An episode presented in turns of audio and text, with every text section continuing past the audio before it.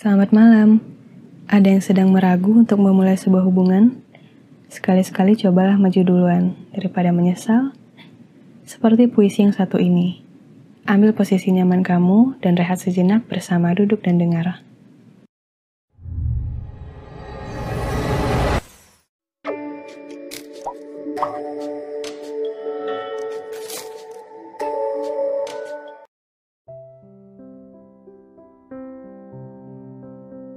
Bagaimana?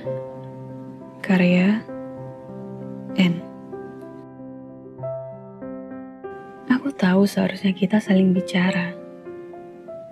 Tapi sepertinya aku tak memiliki hak untuk itu. Dan mungkin tidak seharusnya kita melakukannya.